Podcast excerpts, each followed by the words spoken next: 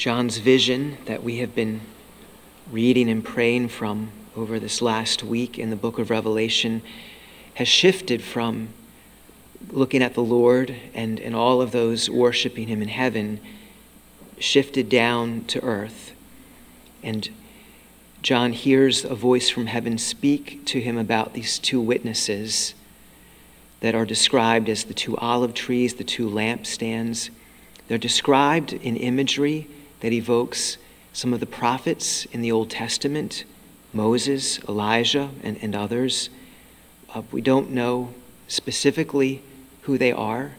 You can go to different church fathers and you can hear them put forward different possibilities.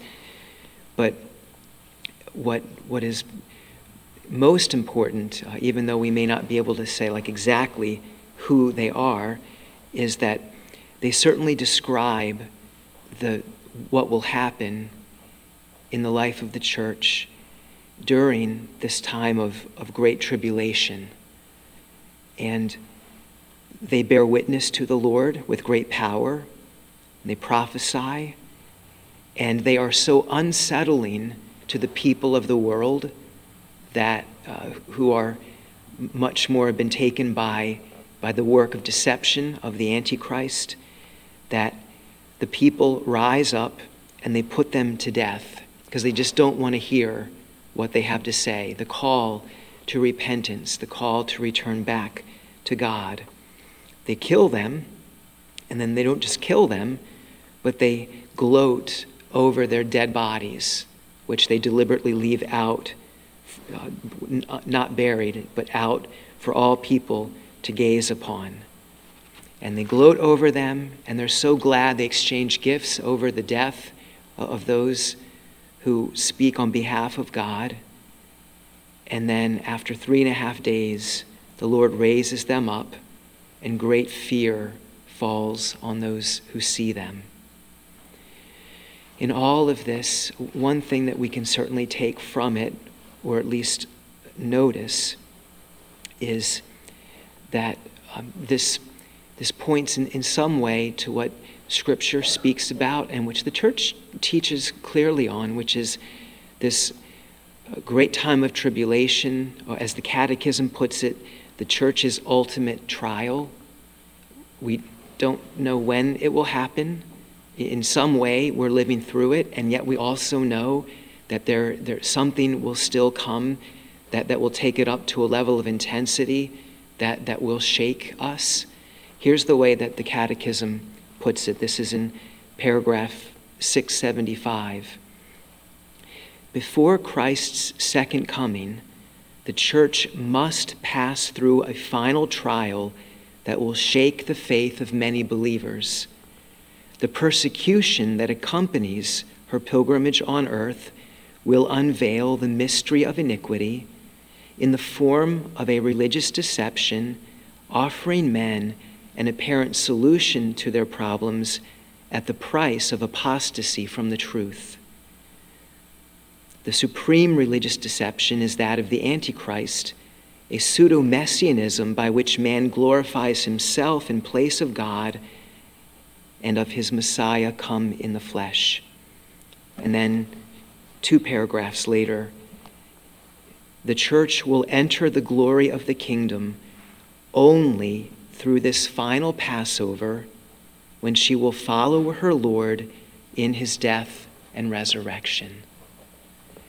So it's just a, a, reminder that the only way for the church to share in the glory of her Savior is to pass through and to share in his death and resurrection. And so the first reading today, it, it speaks of something of that tribulation and the apparent victory of evil to the point where it is just rejoicing as though it's completely won.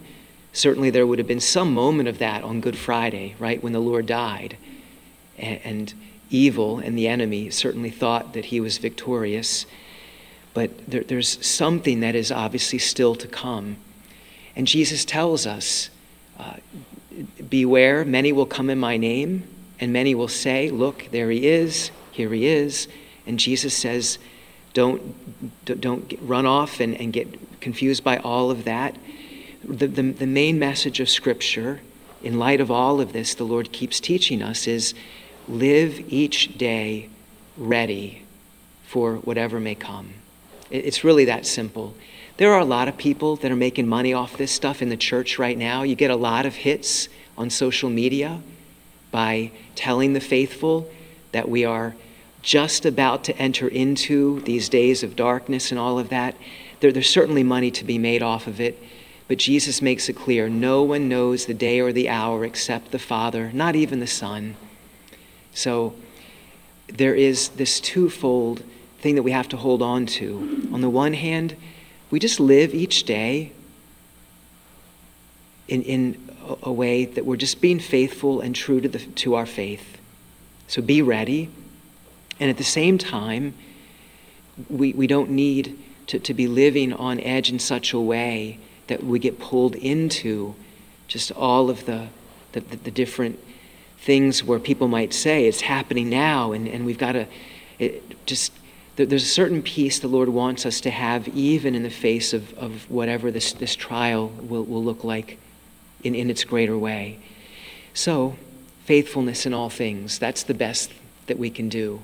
Just daily recommitting our life to jesus entrusting ourselves to him as our savior loving God and loving neighbor, just living out the whole of our faith, Jesus says that's the best way to be ready for, for whatever will come. And so, even though it will shake us, and even now it does shake us, let's ask the Lord today for that grace to be faithful to Him in all of the little things of our daily life, that that would be, the, as He t- tells us, the best preparation for being faithful in the big things that are still to come.